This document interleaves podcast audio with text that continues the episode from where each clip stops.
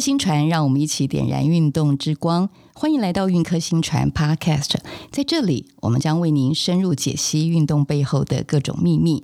这里有科学新知加运动精神，将给你满满超酷的资讯。今天就请跟着我们一起传递运动之火吧。运动新传 Podcast 专访对象是国科会重要研究奖项的得主以及学门召集人。专访的范围锁定的是精准运科跟运动科学新传的相关议题。我是主持人李欣怡。今天我们专访的对象是刘强教授。我特别来谈一下哦，因为台湾人呢，大概大家都知道国球就是棒球，那每个人都有看棒球的经验。特别是如果有国际赛事的时候，大概每个人都一定会半夜起来为中华队加油。所以今天的受访者刘强教授，他是台北市立大学运动器材科技研究所的特聘教授，他主持唯一国际棒球协会承认的棒球检测实验室，他同时也是国家运动选手训练中心现任的运动科学委员，以及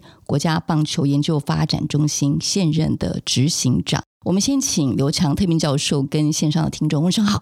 欣怡好，各位听众大家好，我是台北市立大学刘强老师。是刘强老师，我想今天要跟你聊一下，就是为什么台湾人长期以来哦会这么独厚棒球？然后今天也要跟你聊聊，透过运动科技啊，它为棒球带来什么样的改变，以及运科产学合作的经验，这些是我们今天请刘强教授来要跟我们聊的三个主题。首先来聊一下哦，为什么台湾人那么喜欢看棒球？到底什么样的魅力让他深受国人的喜爱？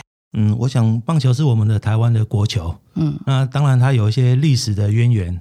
从早期的国民政府在提倡我们台湾人的一些向心力的时候，对，特别把棒球当作是一个媒介。对，那同时呢，棒球选手在比赛的时候的认真那个精神跟专注能力，以及全力以赴的精神，我想就很容易感动台湾的国人。特别是现在对于政治宗教非常狂热的这个现代的这个时间呢。运动就有一个真诚跟胜负全力以赴这种运动家的精神，嗯，所以我想说这样子的过程呢，是容易感动国人，特别是我们台湾的棒球这项运动。嗯哼，对我这个观众来说，半夜起来看棒球好像是全家的大事。然后我其实特别喜欢看投手在投球时候那个力与美，还有刚刚老师说的团队精神的展现。但我其实我最喜欢看到是打全垒打。是，是不是大家都是？是，特别是投打对决，它是一个斗智的过程。对、呃，我们台湾有非常多的优秀选手去美国大联盟啊，去日本职棒做一些比赛。对，那不管是中华代表队，或者是刚才提到的一些旅外选手，对，还有一些台湾的基层棒球选手，在国际的一些赛事都有蛮不错的成绩。对，那诸如此类的，让我们台湾人对于棒球这样子的一个魅力。更执着，更更更希望能看到我们台湾的棒球在国国际的舞台上发光发热。我想就是这个魅力，所以让我们国人对于棒球的关注度都持续不坠嘛。是是。那老师，您主持台北市立大学棒球检测实验室，刚刚特别提到它是国际的棒球协会承认台湾第一个棒球检测实验室。到底这个实验室最主要在做些什么呢？嗯，我们这个实验室分为两个部分。都是以棒球为主，那其中一部分就是针对于棒球的选手的一些投打动作做一些分析。嗯、那这个主要是帮助选手提升他的一些技术表现。嗯哼。第二个部分呢，就是我们因为是我们服务的是运动器材科技研究所，对，所以我们针对了棒球的球体以及球棒做一些分析。嗯哼。那也我们很感谢中华民国棒球协会的引荐，嗯哼，让国际棒球总会，那现在就是世界棒垒球联盟，嗯哼，就是那个国际棒球协会跟那个垒球协会合并，为了要重返奥运，嗯，然后两个国际组织合并成一个组织，嗯哼，啊，特别委托我们帮世界棒球联盟在正式比赛的用球以及比赛的木棒。要做检测，也就是说，比赛上使用的一些球跟球棒要经过我们实验室的检测，同时符合规范，那世界棒垒球联盟就会认证，让这样子的球跟球棒可以在比赛上使用。嗯哼，呃，我看到一个新闻报道，是你们曾经接受中华职棒的委托进行棒球恢复系数的测试，这个只是其中的一个服务项目，对不对？是没错。那我们所有的测试都是符合美国的规范。是，美国是全世界对于棒球产业最大的市场。嗯哼，那美国有一些不同的组织，它有颁布一些不同的检测的方式，譬如说。呃，美国材料协会它公布了球跟球棒的一些标准的测试方法。嗯哼。啊，美国还有个美国国家运动器材安全委员会。嗯哼。它针对于球跟球棒到底它的恢复系数，就是弹性以及软硬度，嗯，那个范围要多少，数值要多少，还符合规定。嗯哼。那同样的那个世界棒垒球联盟。中华职棒以及中华民国棒球协会，嗯，都对于他们所使用的球跟球棒，都有不同的数值的标准。嗯哼，那很很高兴，我们实验室也受到中华民国棒球协会以及中华职棒的委托，嗯哼，也来做这样子的检测服务。所以这样的检测服务是每一年都没有中断吗？嗯、呃，目前为止是。哦、那特别是中华职棒。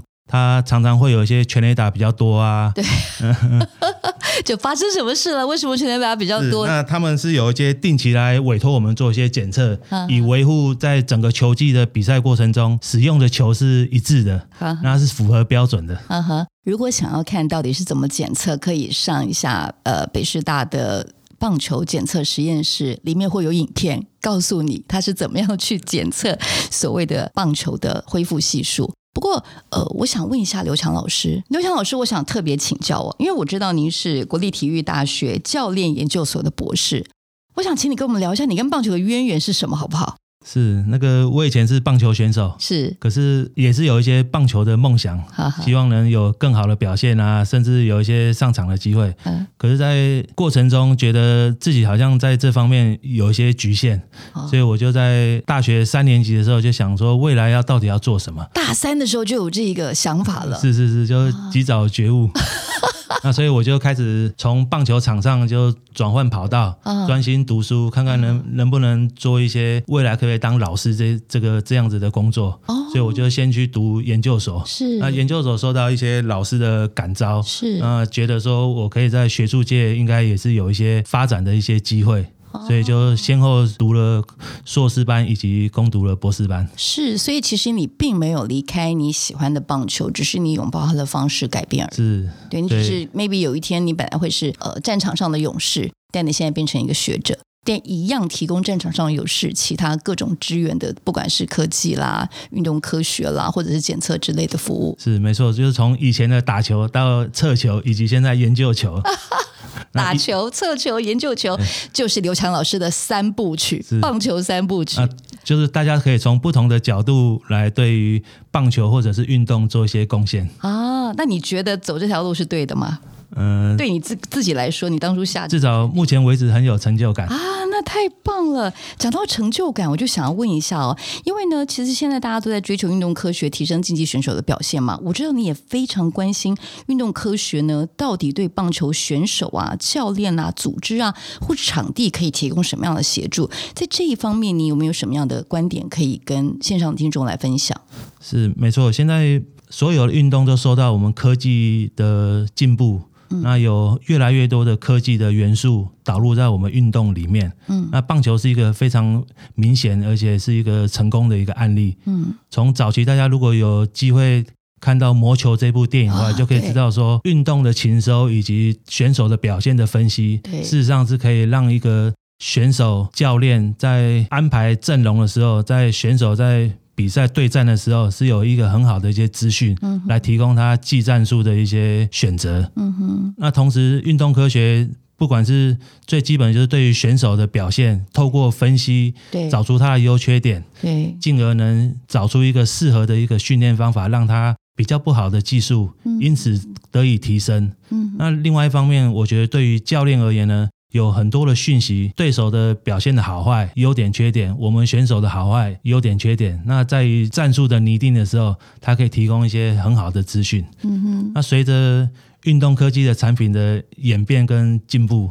不管是刚才提到的教练跟选手，其实对于棒球组织在筹办比赛的时候，嗯，那这些运动科技的导入也是一个非常重要的一个层面，嗯哼，包含现在的大众传播媒体或转播棒球，嗯，那它有很多的以前看不到的镜头，嗯，以前肉眼得不到的资讯，对，都可以透过这些运动科技的产品的分析，对，进而可以提供给我们观众、听众一些更多的棒球的讯息。嗯哼，那这个过程呢，在我们台湾的。棒球场上也可以作为一个未来智慧棒球场馆的一些建制，所以我们在未来可以期待的，我们棒球场不只是提供一个平台给选手来练习或者比赛，事实上它可以从在建造过程、设计过程就可以把运动科技的一些系统元素融入在里面，让整个比赛的环境会更好。嗯哼，其实就是训练得到的数据，然后呢，这个数据可以在比赛当中验证，然后我们再回来加强我们的训练。我觉得运动科学某一部分是这样子的一个一个呈现或者一个 cycle 的状况。我想请问刘强老师，像你刚刚有提到啊，您的实验室也有做投打动作的分析，在这里可以举例吗？其实我们早期是帮中华代表队做一些。技战术的或选手的技术的分析，那很其实很多时候我们是帮中华代表队是不能曝光的，也就是他这背后的一些神队友。嗯，你是他的神队友，对。对，那刘老师，你可以举一个例子吗？我们可能不说是谁，因为你刚刚说有些名字是不能曝光的。你讲你讲一个里外选手的例子，让我们听听看，但不要不要曝光他的名字。早期有有一个非常知名的一个旅外选手是。那他因为受伤的关系，导致他的投球动作产生一些变化。对，那很多时候是教练从肉眼上事实上不容易去判断这些优秀选手在很快速跟精密的一些动作的一些些微的差异。是，所以我们是透过一些学术用的一些仪器系统，帮他做一些诊断。嗯哼，那我们把这些的差异跟选手跟教练做一些分享。嗯哼，那。同时呢，教练跟选手就根据我们所找出来的一些差异，嗯哼，让他在有针对性的一些训练。嗯哼，那后来他还是回到一些投球、投投手球上做一些表现，这样子。那可以问他现在还在打吗？嗯、呃，已经退退役了，已经退役了。好，但我们还是这个，因为合约规定，我们还是不能说是谁。不过老师，您刚刚特别针对就是运动科学对选手、教练、组织跟场地上面的一个协助哦。那我们也很关心，就是您这几年呢、啊，也非常重要的就是呃，除了关心运动科学之外，你自己也有很多擅长的领域，实际上应用在产学合作这个面向。是。我最有兴趣的是运动太阳眼镜，特别是针对棒球选手，可以谈一下这个产学合作的整个过程跟现在的成果，还有这个产品产出了吗？是，这是非常有趣的一个主题。是，那是台湾的一家知名的运动太阳眼镜公司委托我们做一些分析。是，那由于我们的学术背景是运动科学，对，棒球，对，所以厂商在做这样子的太阳眼镜开发的时候，他当他太阳眼镜开发出来。他总是要去验证说，这样子的设计对于实际的棒球场上到底是不是有发挥它应该有的效果。嗯哼，所以他就委托我们做了一系列的研究。嗯，那我们透过一些运动科技的产品，以及对于棒垒球的了解，设计了一系列严谨的一些学术的实验。那我们发现了说，这样子的太阳眼镜的设计。确实可以让选手在看球的时候会看得比较清楚，特别是棒球是一个白色的球体，嗯，上面有一百零八帧的红色的缝线，哦，对。那透过这样子的光谱的太阳眼镜的设计，嗯，他们可以把红色的这种光源，嗯哼，更能凸显，也就让选手看红色的部分可以看得更清楚啊。因此，选手透过我们实验，我们发现说，这样子的设计对于选手在判断球的时候，已经看球的进垒点的时候，嗯，那个判断会更的精准。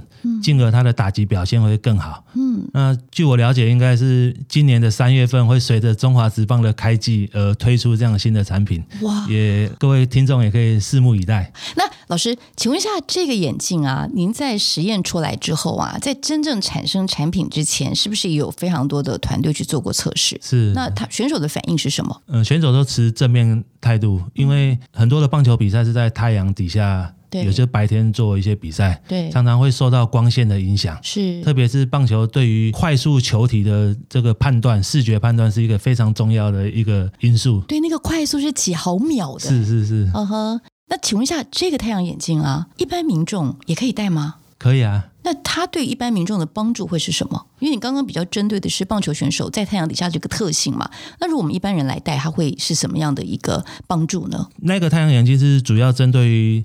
棒球场上的一些情境，譬如说，棒球的场地是红色的内野场地，嗯，外野是蓝色的草地，嗯，天空是蓝色或白色的一些那个背景，嗯哼，那球是白色为主、红色为辅的一个物体，嗯哼，所以它是透过这样子的场景的一些光谱设计，让我们视觉上可以看得更清楚，嗯哼，所以对于一般的人而言，我觉得也是可以佩戴，嗯哼，只是说它的主要功效是坐在棒球场上，嗯哼。老师自己有试戴看看吗？有，当然了、啊。那你的感受呢？我觉得非常好，而且是可以看得让球看得更清楚。除了透过看更更清楚之外呢，我们在比赛的时候就会有更有信心去面面对投手的投球。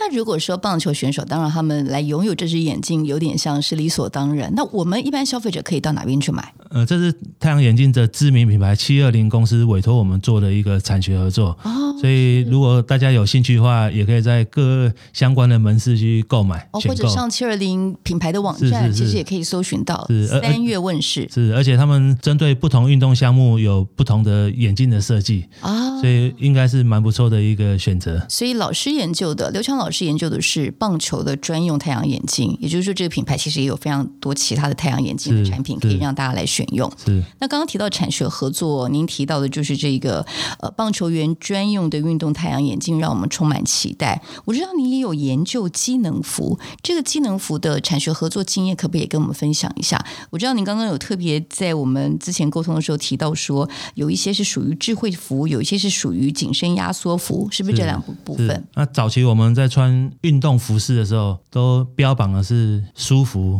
宽松、品牌，对那个设计好不好看，以及吸汗。对。可是随着科技的演进，运动的服饰不只是提供一些舒适或者透气，它希望能赋予更多的功能，或者来帮助我们在运动的时候会有更好的表现，甚至可以预防运动伤害。嗯所以因此。有一些机能服饰的设计就应运而生，是。那它的主要诉求是透过一些紧缩，让我们肌肉在运动在着地的时候，肌肉减少一些晃动，进而产生一些预防、减缓运动肌肉疲劳，等等的一些效果。嗯哼。那我们实验室也有被一些那个运运动机能服饰委托做一些不同的人体的实验，去验证他们的产品是不是对于人体的运动表现啊可以提升，或者是减少一些运动疲劳，或甚至减少运动伤害。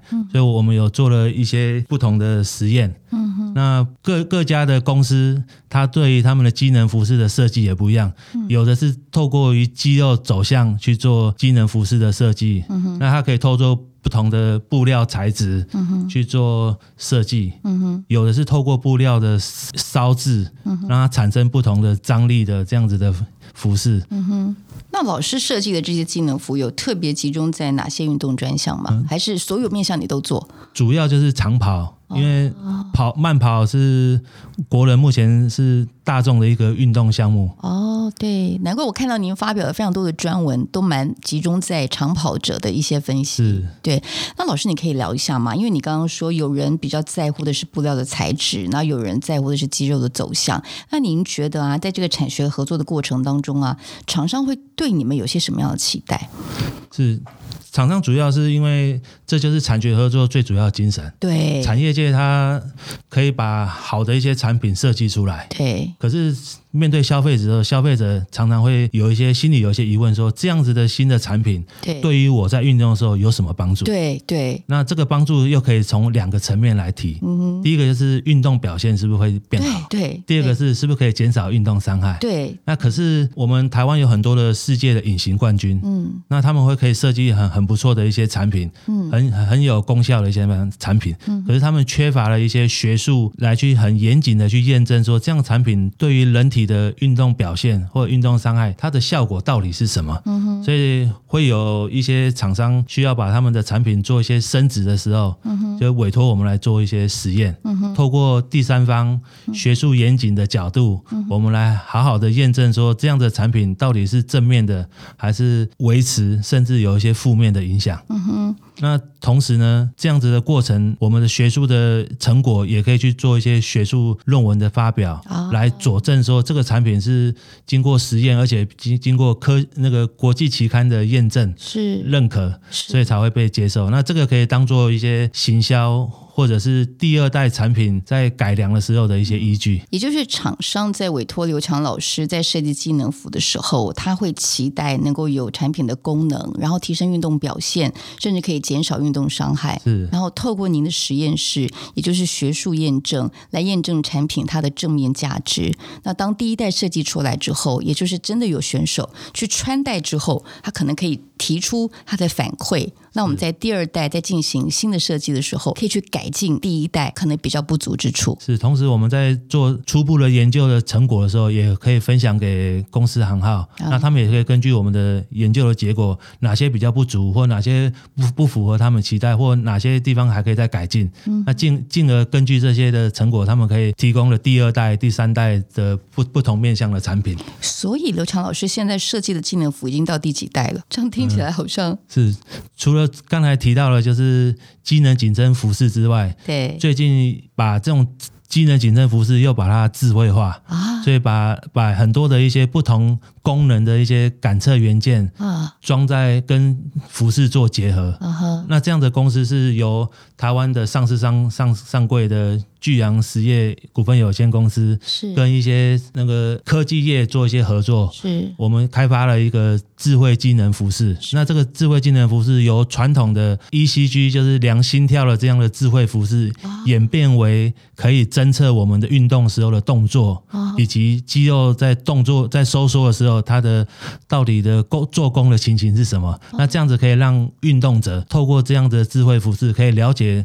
运动过程中，他更多的一些生理或动作上的讯息，可以提供给他做一些动作的改良，或者是了解他在运动过程中的一些变化情形。所以也是比较 for 长跑选手的。呃，目前为止，这样子的服饰是否所有的运动都可以用？所、哦、那通常我们消费者啊，会最在乎的就是到底这些零件啊，当它埋在衣服里面的时候，它会不会让我们没有感觉？我们很怕那个东西会让我们穿在身上，因为它是贴身的嘛，会很担心这个触碰的感觉，是这个部分都有避免到吗？是那个刚才提到的聚阳实业是是一个非常知名的一个纺织厂商，所以它在设计跟整个开发过程中都有考虑到不只是功能性，还有舒适性以及实用性。嗯哼，那所以刚才您提到的就是一些不舒适性啊，或者是是不是可以有一些。长久会水洗，会造成一些功能上的一些衰退等等。其实他们都有考虑到，对。哇，太好了！所以，我们今天呢有两个福音，从刘强老师跟我们分享，一个就是运动太阳眼镜，一个就是机能服饰。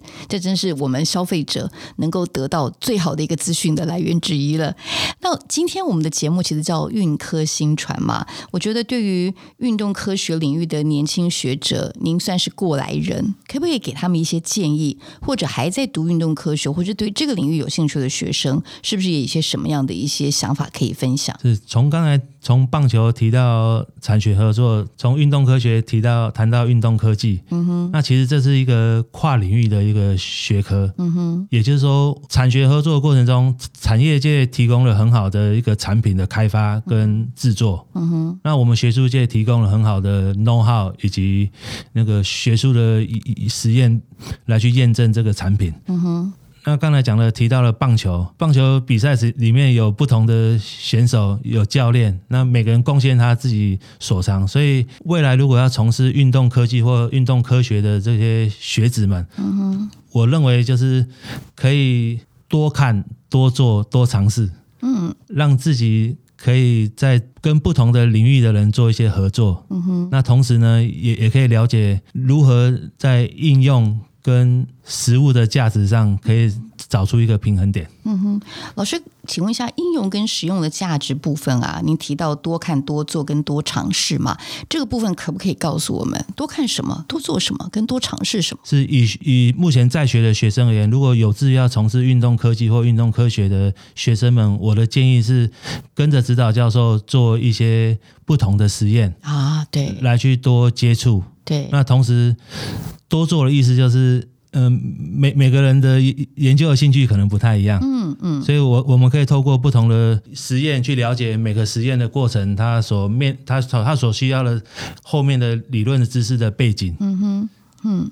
进而能找出一些应用层面。嗯哼，也就是说，他跟着指导教授，选对指导教授，然后去摸索自己的兴趣。刚刚提到的嘛，学者是必须要有热情的，就像您。是棒球选手，你就深爱棒球，然后你就从摸球、测球到现在研究球，球就是你的最爱，棒球还是你的最爱。但是你就是不断反复的验证，你就是真的很爱棒球。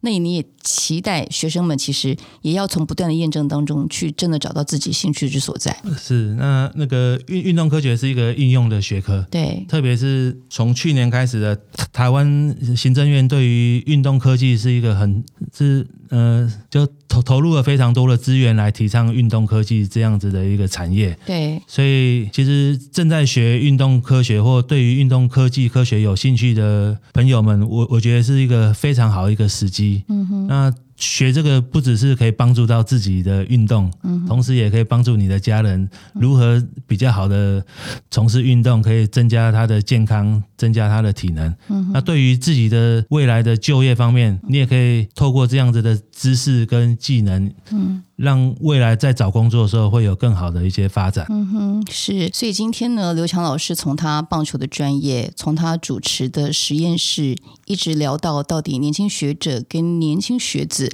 在棒球科学领域当中怎么样去精进自己，有非常有脉络的去帮我们做分析。那当然，如果我们线上的听众对于运动科学有进一步的兴趣的话，我们也期待你可以收看国家地理杂志的《透视内幕运动科学》，它里面提到非常。多透过大数据跟人工智慧，然后改革传统的一些训练方式，然后让潜力无穷的这些运动选手呢，一步一步向前，争取更好的成绩。就如同刘强老师也是团队之一，他也在协助我们运动健将，也就是在棒球这个领域的人，可以一步一步走向更美好的未来，然后呢，展现更好的竞技表现。今天非常谢谢刘强老师来接受我们的专访。好，谢谢心怡，谢谢大家。是我们下一次运客星船线上见。